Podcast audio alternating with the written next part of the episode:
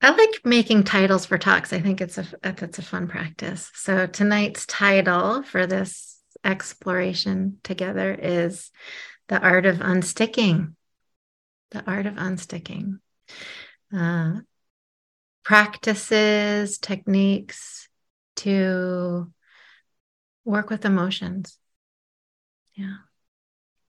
So I um, recently some of you were there, was teaching with James this really fun, sweet retreat on um, devotion. We called it devotion to the sacred. It was a, some of you, I recognize that you were there. Um, and while we were there, we were in the bottom community hall, and there's a upper retreat hall.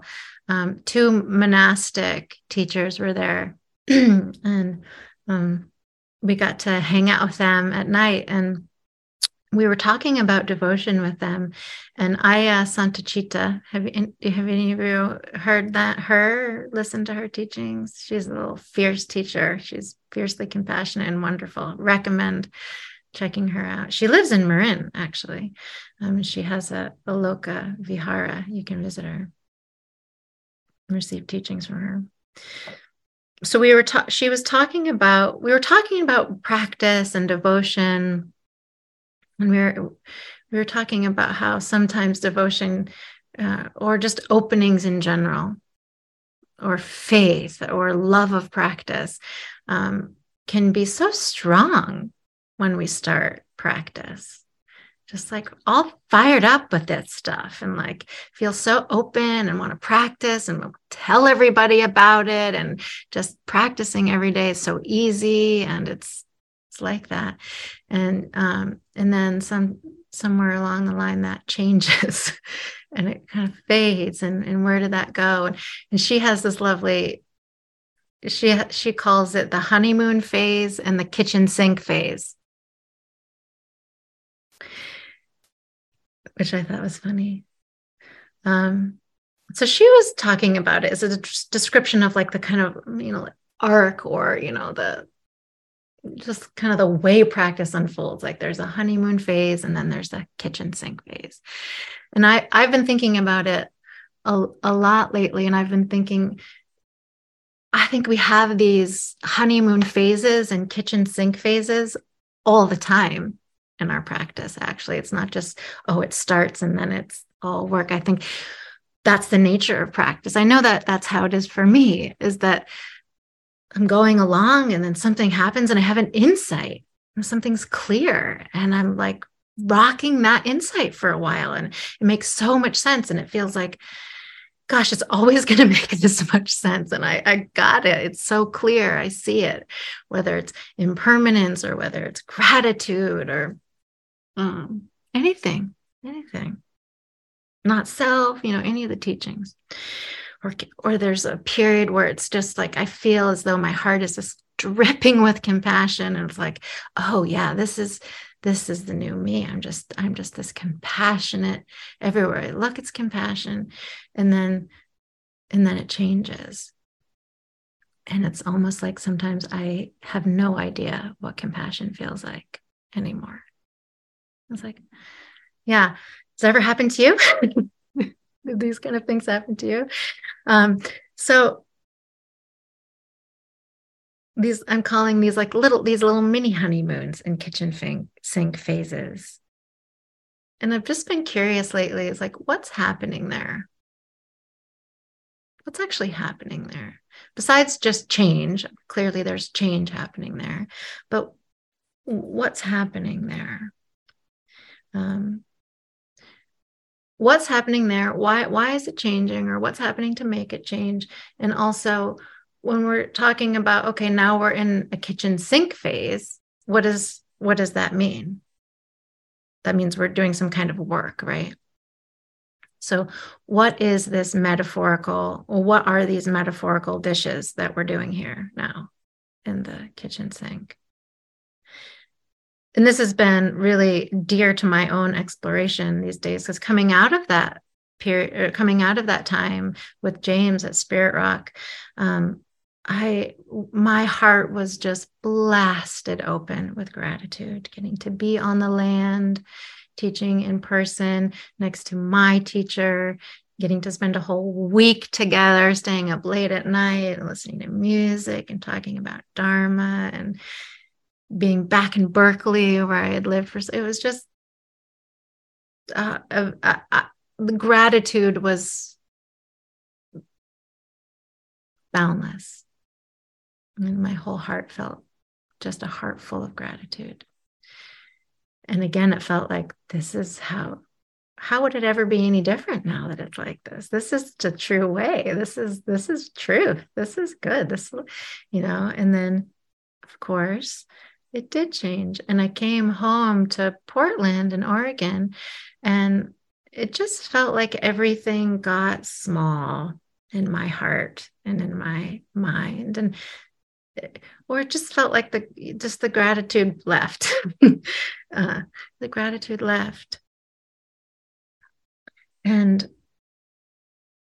i really wasn't sure what exactly in the moment was happening why it was happening um it, i could sense okay okay it's fading uh, but I wasn't actually sure why, what what was really going on, um, what the work was for me to do. It took me weeks to actually see what was going on. Weeks, um, and why it took me weeks was because um, all of a sudden, or not all of a sudden, yeah, over time, a belief had formed that I was a failure for having the gratitude go. So there was all of a sudden this belief going, you have failed, that should have stayed, you know how to, you're better than this, all those kind of thoughts, right? But what was interesting about that belief is that I didn't believe it. So when it came and I saw it, I was like, well, I know that's not true. So because I knew that I wasn't a failure, what was really interesting that happened was I became completely deluded and just pretended that I was grateful. and I was like reaching out for gratitude practices and kind of walking around like, yeah, it's still grateful. I still have that, but that's not what was actually happening. There was actually this kind of sadness that was there that I I was it wasn't a push or a pull feeling, but a complete like, oh, it's not happening.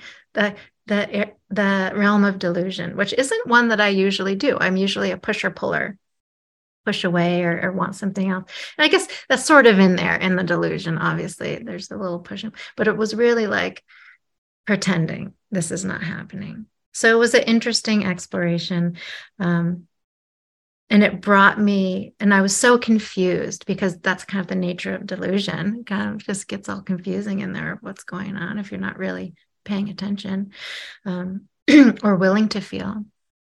And that's really what was happening is I was unwilling to feel that the gratitude had changed and that what was there was sadness that that it had changed. Just the sadness wasn't about anything else, but just that it had changed. But I wasn't um, willing to feel that.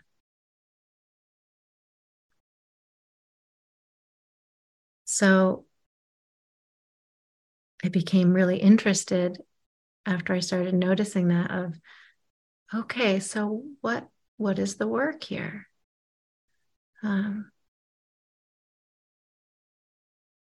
and as I was just very in a place of just being very confused, actually, I, I something had me turn to start exploring everything I knew about working with emotions and realizing, you know what, that's just it.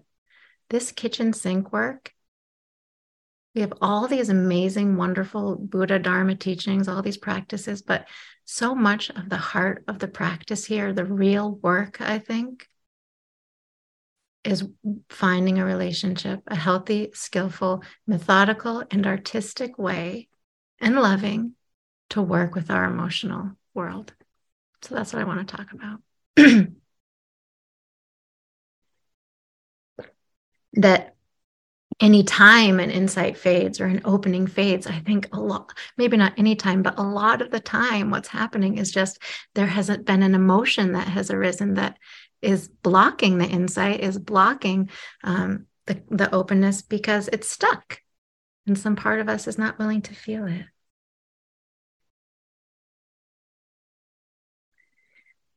So, working with emotions, it's the dishes after the honeymoon, it's the laundry after the ecstasy, you know, Jack's book.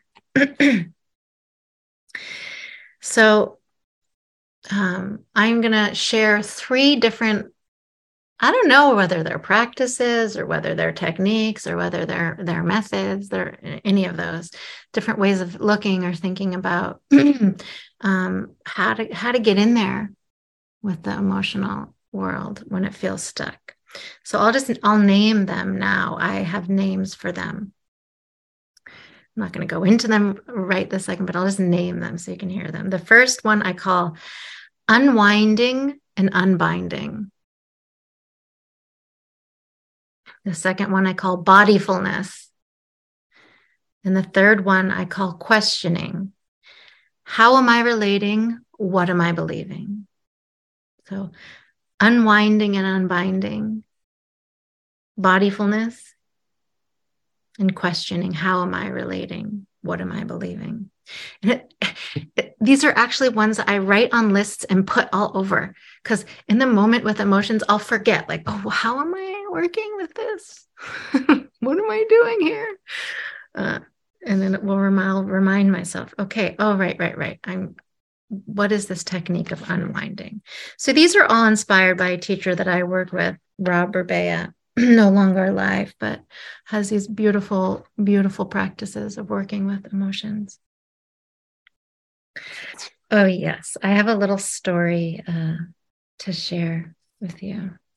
Some of you may be familiar with this book, Tara Brach's book, Radical Compassion. Yeah. I, I read this a while ago, and this one little, little piece of it really stuck out for me, and I come back to it. I don't know whose story it is. I don't think that Tara wrote it and it's not attributed to anyone, but it's just one of these like Dharma storytelling, you know, stories, teaching stories. So, a little story time here. In a distant land, word spread far and wide of a holy man with magic so powerful it could relieve the most severe suffering.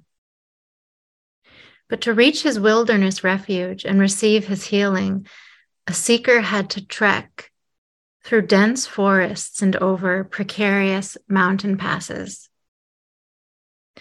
Those who persevered arrived at the holy man's simple hut, exhausted and dirty.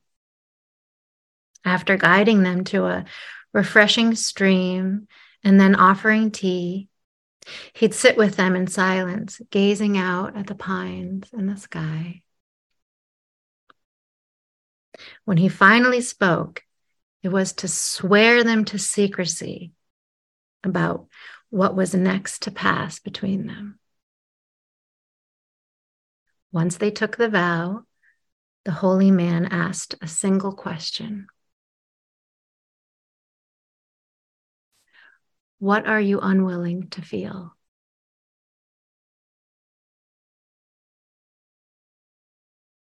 Magic so powerful it could relieve the most severe suffering. What are you unwilling to feel? I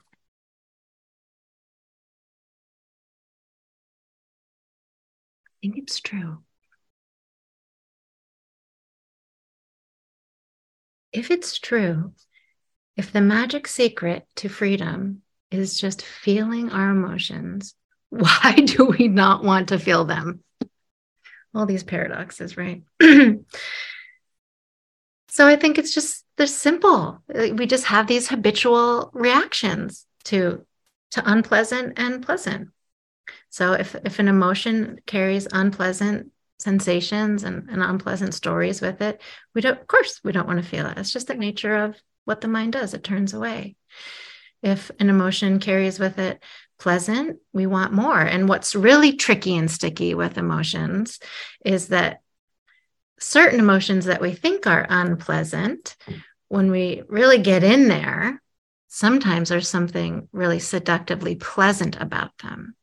Like, you know, if you've ever been angry or resentful, you know, a little like, I don't like the suffering that this anger is causing, but I sort of like the the feeling here. and that's why we uh, keep it going, even though really we don't want it. So it's tricky. I, I have a funny story of, of this. I guess it's funny. It's funny now. At the time, it was not funny, actually. So we were living in a, we were renting a place a couple years ago in Marin that had rats living in our stove. And um, I was so angry about it because our landlord would not do anything about it. And big rats every morning running across our stove and our counters and, you know, all the things that that entails. And it was gross. And it was, well, you know, right? Even now I can just I can feel the anger and the irritation like already.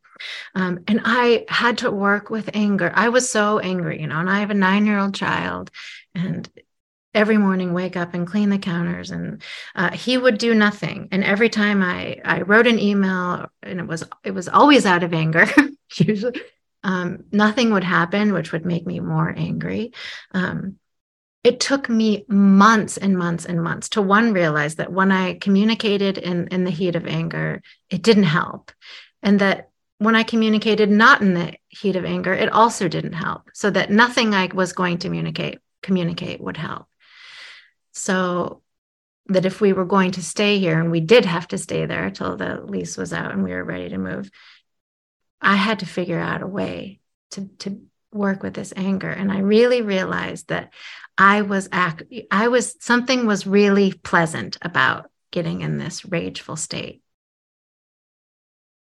And when i saw that it, it was really really helpful to see that when i was in a rageful state even though there was something like pleasantly just you know that righteousness that kind of feels good seductive um, and and worthy because it didn't feel right you know justified. Um, i was filling our house with ang- anger. I was just filling all just filling the walls like and and and my poor husband and child you know it was just like okay you know there's nothing there's nothing that this person's going to do. Do we want we can we are going to be setting our own traps. That's what we can do. So after that do we want to just be in a rage all day every day? And uh, that was helpful to see that my liking of that righteousness was making it grow, making it big, affecting everyone. I learned lots about anger from that time. Actually, it was a fertile exploration. Um, truthfully, yeah. So, so yeah, we have our habitual reactions that make us want to turn away from from challenging emotions, and we have all this cultural conditioning and familiar conditioning that we have been receiving. Maybe not you, but most of us that, um, you know, not to cry, don't be angry, all these different messages we're receiving from the culture, from our families. And and me too. I'm a parent, and I noticed just last year, my kiddo. I was driving in a car home from Little League and he, or some sport, and he was, um, yeah, just furious with the umpire in the back seat, you know. And I had had a long day, and he was just raging in the back seat and how the umpire was wrong, you know, and he's little. And I can remember in that moment just saying, "All oh, right, it's enough. Can you stop? Please just stop." And basically, what I was just saying is your anger, your disappointment, your rage, uh, your sadness, your upset does not belong here. Stop it. And actually, as we were driving along, I saw that right after I said it. And, it, and luckily, I could catch that. And oh, I'm doing that. I'm doing the thing I do. I'm creating this conditioning for him. And I just stopped and I said, you know what? It's okay. It's okay that you're mad. Um, and I just said, you know, the difference, what, what we don't want to do is we don't want to hurt people when we're angry. So we don't want to lash out at the umpire. Uh, in person or in the car you know? So how can we feel our our anger and also um, take care of one another? And so I think that the last kind of reason, last reason I'll just throw out there, um, where we get into uh, I shouldn't be feeling this, it's not okay to feel, is actually in some of the Buddhist languaging of um, whole, this wholesome and unwholesome states or afflictive emotions, afflictive states of mind. Uh, we can misinterpret it. I know I have many times misinterpreted, like, oh, so anger is unwholesome, or fear is unwholesome, or greed is unwholesome, um, or anger is afflictive, you know, fear is afflictive. And uh, so that can make me think, oh, so then it's wrong. I, I, need to be getting out of this as quickly as possible. Yeah, but um, they be, emotions become afflictive or unwholesome when we're stuck in them, right? When they're running the show, uh, when it's the mind state that has filled the mind, the heart, and the body, and we're unaware of it. And we are thinking, speaking, and acting from it. That's when certain emotions become problematic, afflictive, and unwholesome. So those words, we have to we have to you know inquire into them a little bit and see um, are we really understanding what the Buddha is talking about there? Like I think of the rat story. And it's like, of course, of course it got angry. Of course a mother would get angry about rats in her stove. Like that's a, a completely appropriate emotional response to that situation. But filling the house with anger was the afflictive quality where it affected everyone and was harmful to myself and everyone else. Hmm.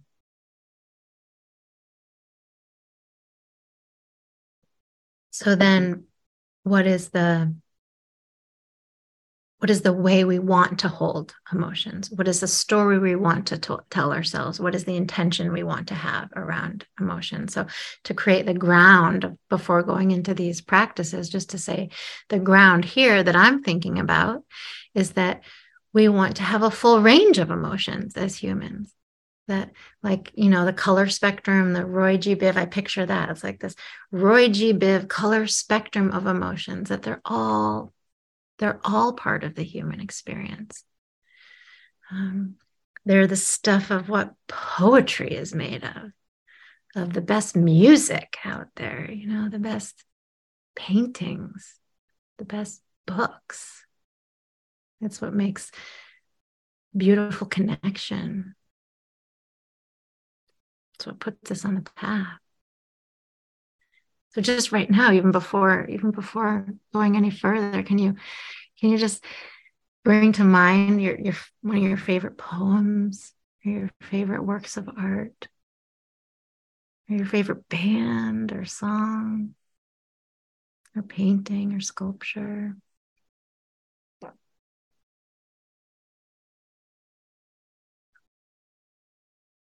Can you sense the emotionality that it was birthed from.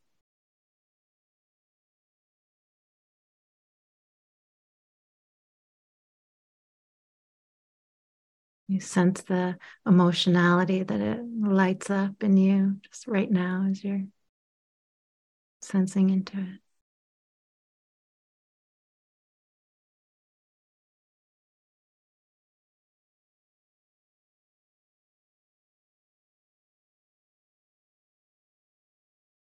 Yeah. So we need we need this full range of emotions to have this full human experience and to be able to write good songs and good poems, you know. But we want we want to allow emotions to be dynamic. And by dynamic, like we want to allow them to be moving, to not be stuck, to just arise and pass, um, to give us their hit of creativity, you know, whatever, you know, little wisdom they have to offer or creative hit and and and be able to move on. So how how to do that? How do we do that? Um, so rob Burbea's teacher i talk about a lot um, a, a quote that he said that that i find really really helpful is working with challenging emotions the energy of mindfulness has to be greater than the energy of the emotion. So when these emotions, with these challenging emotions, they're big, you know, depression is big. It has a, it carries a big energetic energy. It takes a lot of energy to be depressed, actually. You know, it takes a lot of energy out of us. Same with fear, same with anger. They're they're big, they're heavy. So how do we how do we work in such a way that we can grow the mindfulness to be bigger than the energy of the emotion?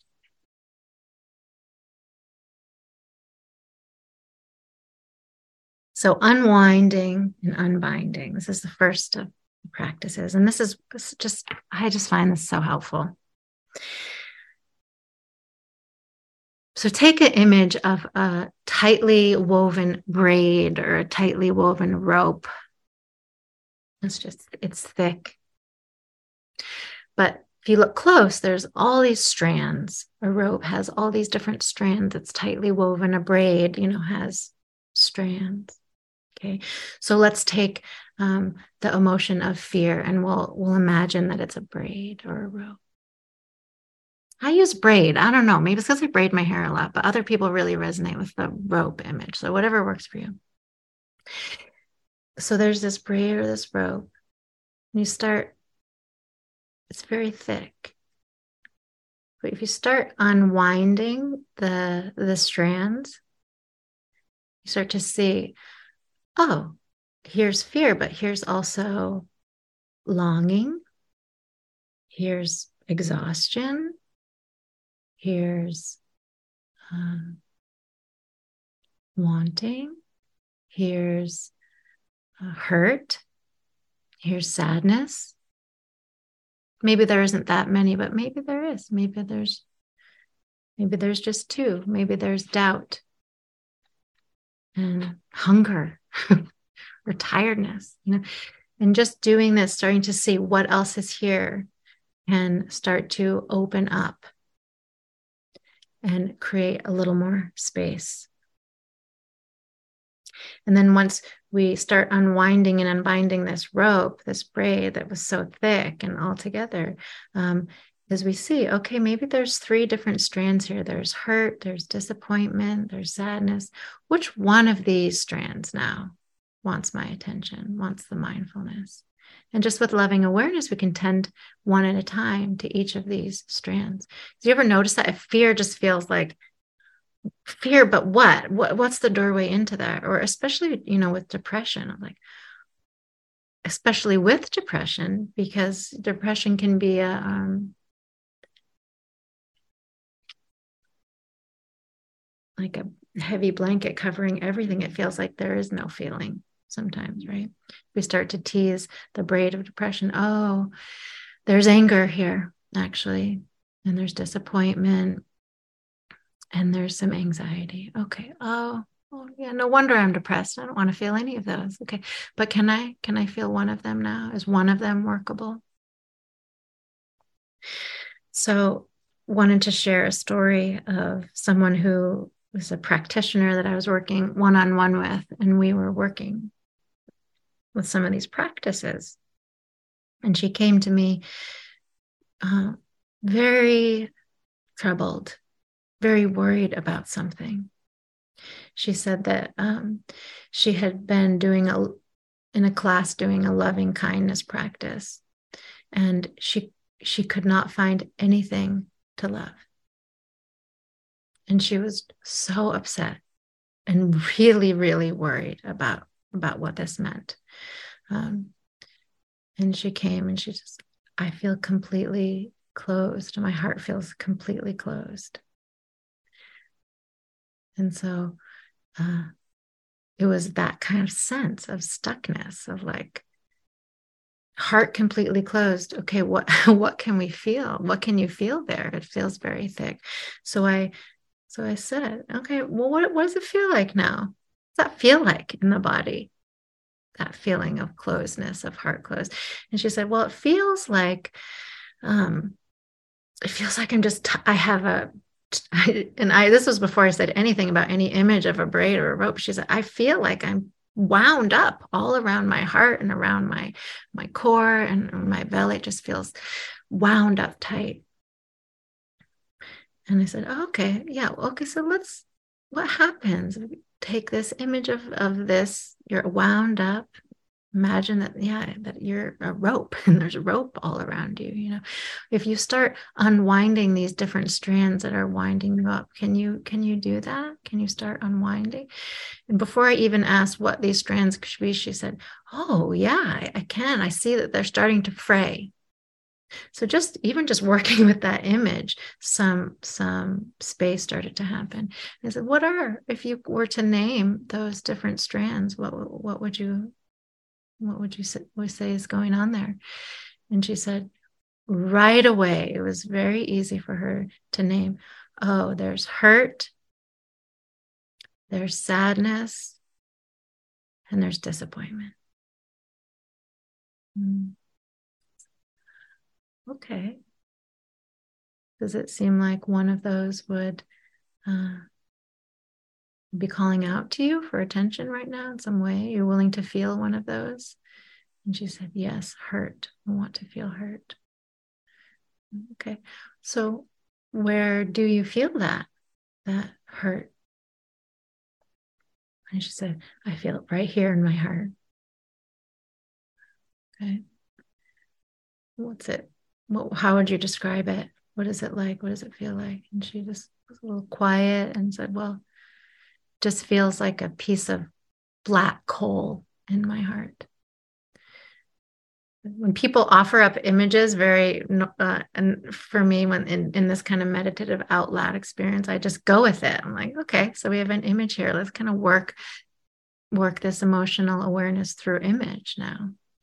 Um, and so I said, what would it be like if you could you just I don't know, see if this works. Could you uh, reach into your heart and put that coal in your hands and just hold it?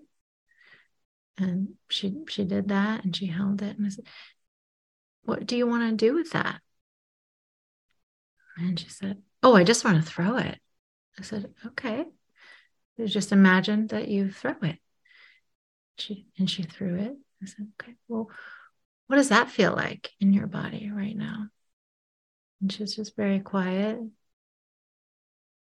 Oh, she she noticed that in her heart it was complete spaciousness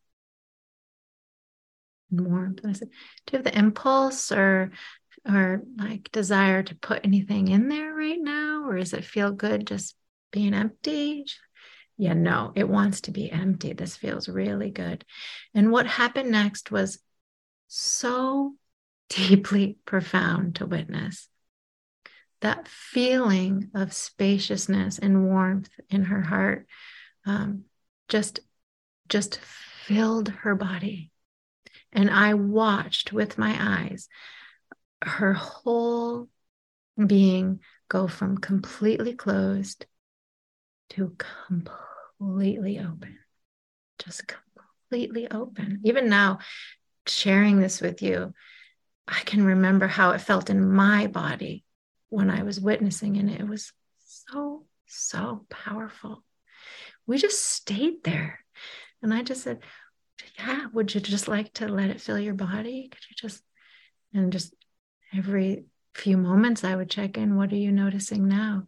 she didn't use the word bliss because I don't think that's a word, you know, that she used, but what she was describing was what I that would be the word that I would use. And and then her face started to change. And as we were talking more, she just her whole face lit up. And this was a while that we just really stayed quietly in, in this place where she just felt this openness. She could feel it in her whole body and I and I and when it was time to transition and, and come out of that space, I'm like, before you look at me, um, maybe just look out your window just for a moment. And she she had a skylight and she looked up and, and just watched her look out her window and her whole face just and I said, What do you see? what are you seeing right now? And she said, I just see the trees. I just see the trees. Yeah. Oh. And I just said, Do you love those trees? she thought about it for a minute. She said, Yeah, I do. I do love those trees. She went, and this was maybe 15, 20 minutes of this exploration into feeling what was there. She came in just with this belief that maybe her heart was never going to open again, that it was closed, that there was nothing to love. And then just through this process of being invited to tease apart the different strands of what could be there, unwinding and unbinding, she started to feel her. And that was only one strand that she felt. There were still two others that she could still, you know, witness and explore at another time. Just through the process of feeling that, really feeling it in the body and the heart. Transformation, complete opening.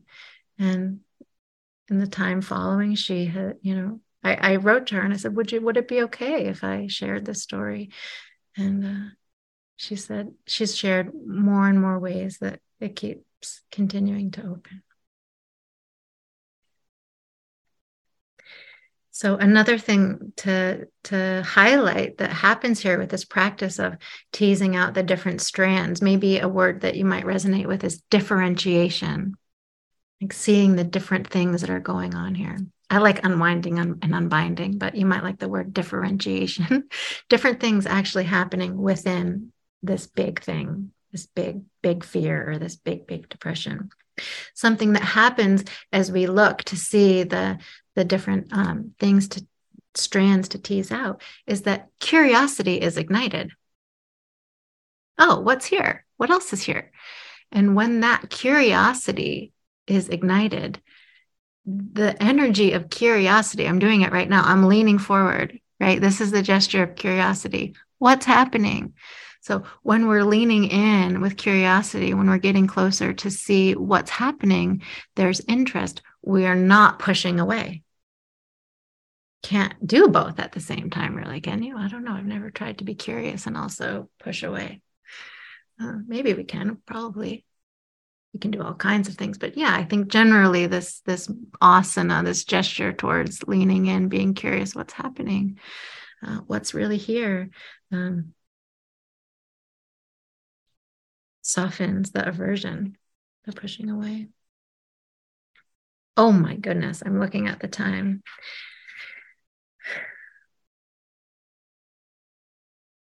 Too many good stories here.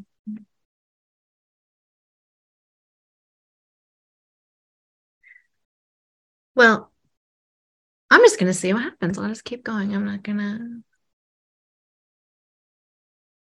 change anything at this moment. Okay, so bodyfulness is practice number two. Um, maybe I won't talk so much about this. You can kind of see in the story that I shared how, as I was guiding her into feeling it, the question over and over again is How are you noticing this in your body? How are you noticing this in your body? I think we get stuck a lot with emotions because we think we're feeling them when really we're cognitively trying to figure out why they're there. Who's to blame for this, right? Um, so we're getting we we think we're exploring, and actually we're just we're we're in in the thinking mind, which is so sticky, right? So naturally we kind of get stuck in there, and when we can really just bring our awareness into our body, what happens bringing attention attention being the quality of this mind right into the body the the mind and the body come into the same place at the same time. This is presence. And when the mind and the body are in the same place at the same time generally let's just say generally but maybe not always things are more workable.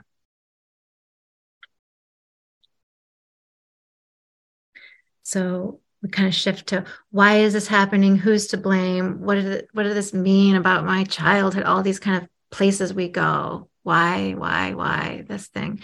Um, to what does it actually feel like right now in the body? What's actually happening right now in this experience? Um, one of the things i'm doing right now is guiding uh, through cloud sangha a whole the whole sangha just on the practice of rain. And some of you have probably heard about this practice. Yeah, most of you. Um, Tara Brach, it, you know, it did not create it, but is is really bringing it out there in the world. And I know that James does too. And this acronym, you know, recognizing what's happening, allowing what's happening, investigating what's happening, and the great debate over whether N should be non-identify or nurture, but we can set that down. Um, because the one piece I'm going to speak about it is that um, someone in this group was asking the other day every time I get to the I of investigate, I plateau. I'm no longer really able to feel what's going on. What's happening? Why is that happening?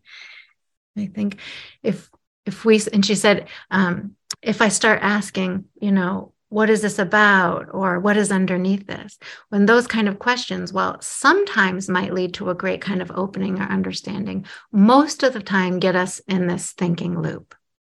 And yeah we plateau. We stop being able to feel. So if we're investigating or practicing rain or any any kind of emotional inquiry it really it really is most helpful if we're investigating what is happening in the body It's a magic tool to working with emotions body, body, body, body, body.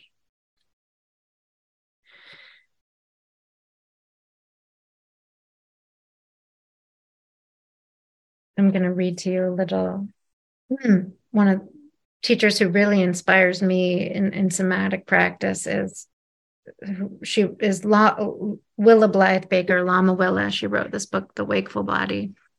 And she talks about how when when she started practicing, she has done many. She's a Tibet, Tibetan teacher who's done many um, three three year retreats as the Tibetan Tibetan tradition does. Um, she was really practicing for a long time to transcend the human experience, transcend emotions, transcend everything, just like wake up, you know, transcend upwards. This great opening waking up waking up you know? And now she said she she's a, a, somatic practitioner now and she she really says i see it now as a practice of waking down. I have come to think of the buddhist path as not a path of waking up but a path of waking down. The path of waking down does not transcend it metabolizes. You don't need to leave anything behind. In fact, you cannot leave anything behind because your humanness is part of you.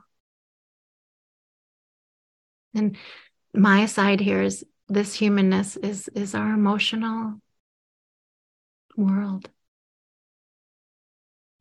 Rather, on the path of waking down, you are experiencing what you are experiencing right here and right now is enough. It's more than enough. The here and now is the very stuff of liberation. Oh, it's so poetic, but in the heat of fear and anger, that does not feel true. right? That does not feel like this is not my path of waking up. Mm. So we hold it all with compassion because it's not easy. This work, this is why it's the kitchen sink, right? Washing the dishes is not necessarily the easiest thing to do after a day of work. So this last um, there's so much more to say about body practice, but I'm going to set that one down for now, just to have this last piece here of practice. I call it the practice of checking in with how am I relating to this? And what am I believing? Two questions uh, to inquire about that can also widen the, the scope of what we're being mindful of.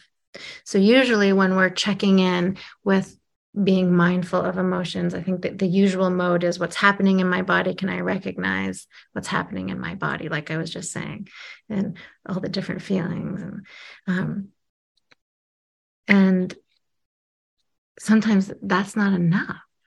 And why is that not enough? And someone recently was asking, every time I try to feel an emotion, I just get sucked back into it. Do you ever notice that that happening? So what's happening there? Why does that happen? What's happening there, we just get sucked back into it, is that we're not we're, we can be mindful. We could be able to note and name okay there's sadness here. We might be able to note and name i feel it as this big swelling and welling up in my heart and there's tears and my throat is closing down. But what we might not be able to recognize is that i'm the way that i'm relating to this right now is that i'm pushing it away.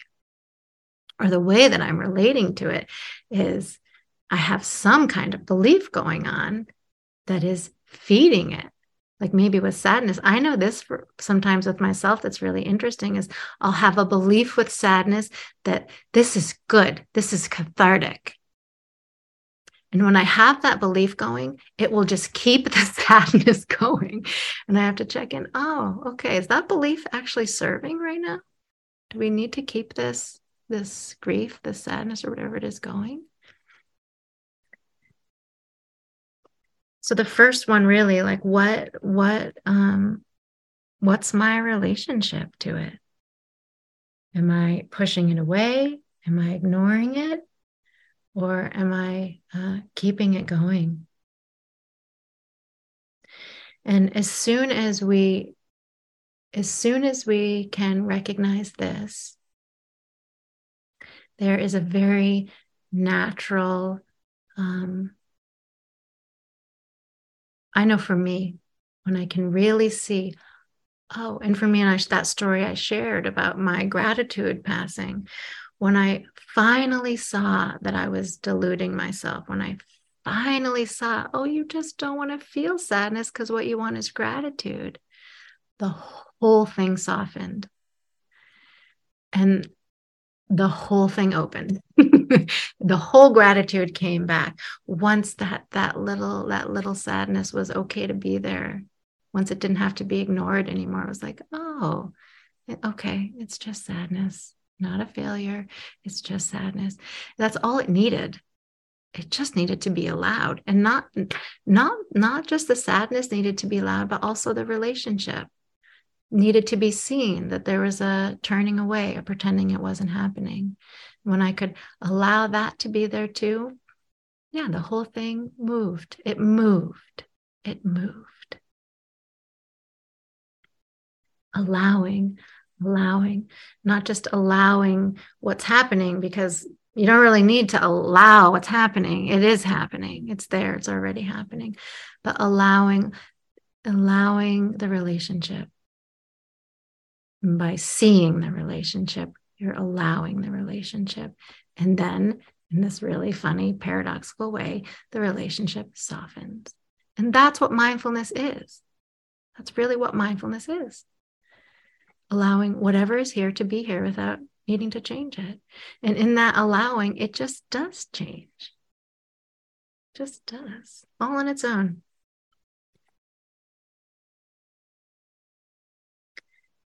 And that's a very simplistic way of saying it. We have all these other beautiful tools that we can bring in to help help things move, like all these resources of the Brahma Viharas, compassion, you know, all these different other things. But I'm keeping it a little simple here.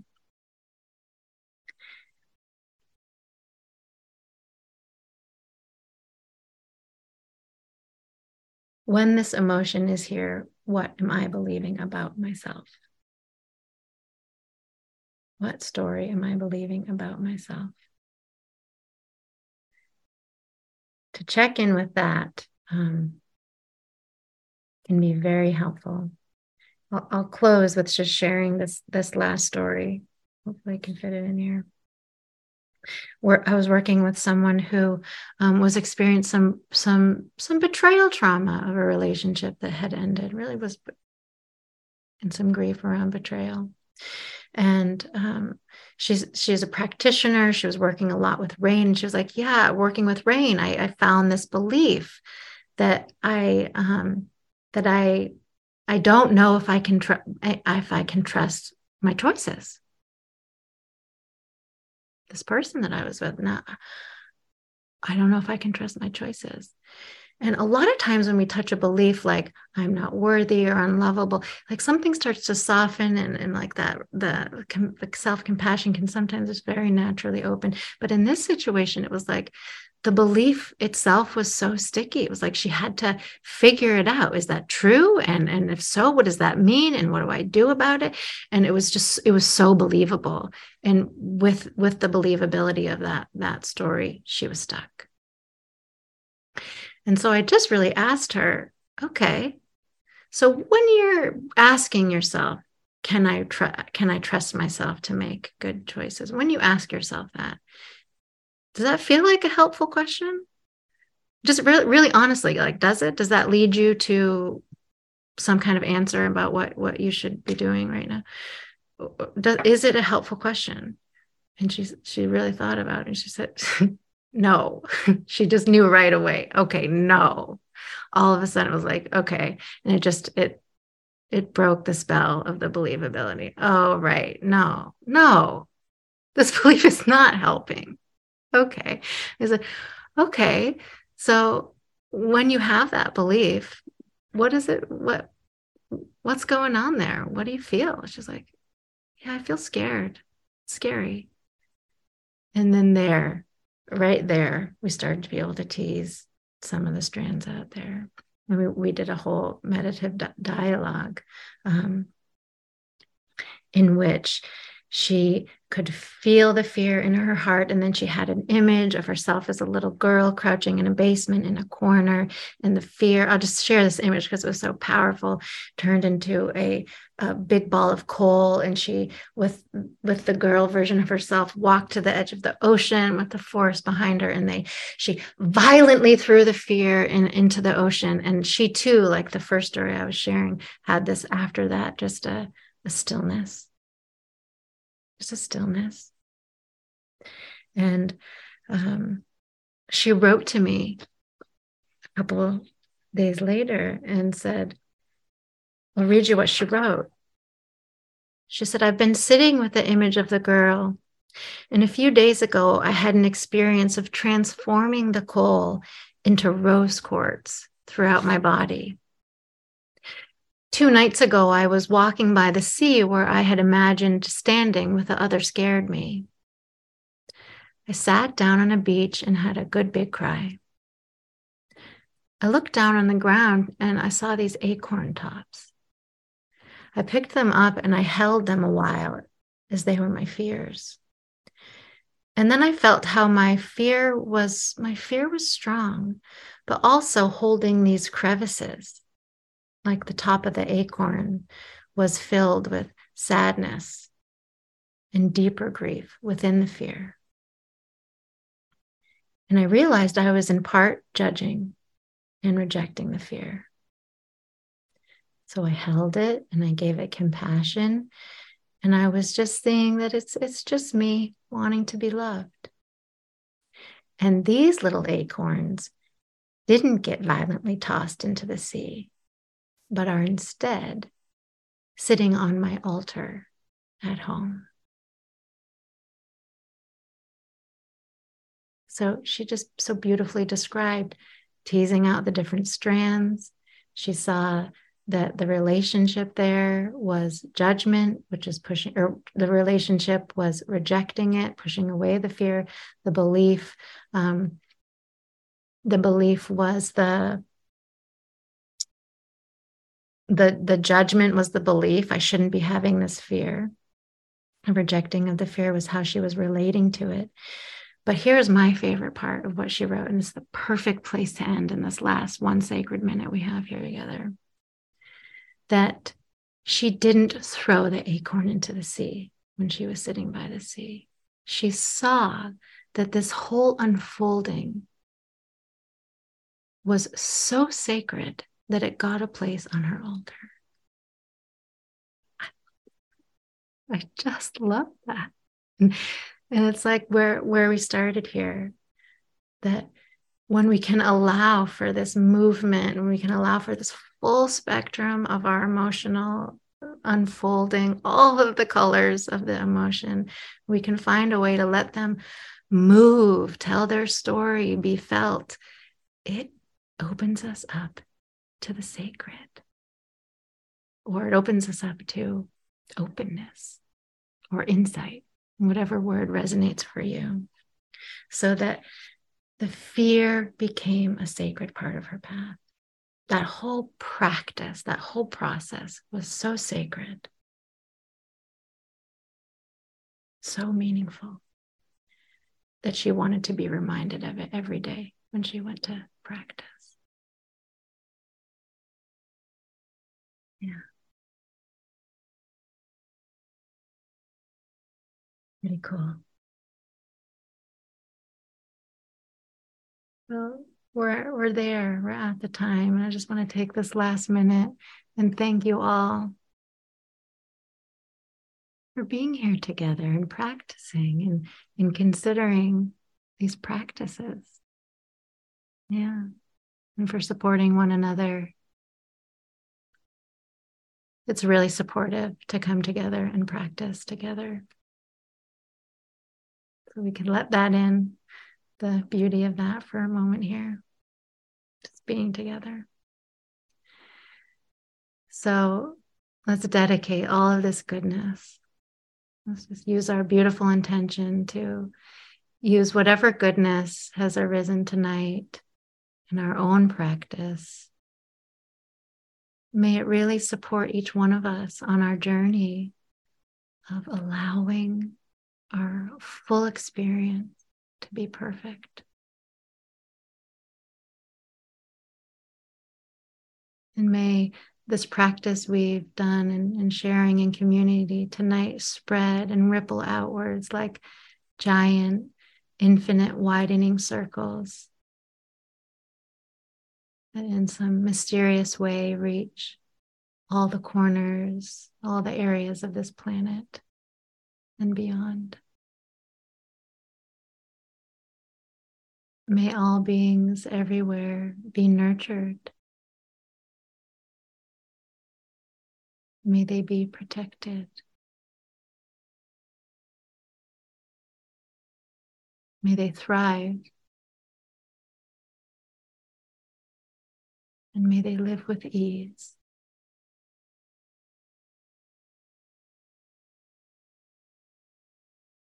Deep bows to all of you.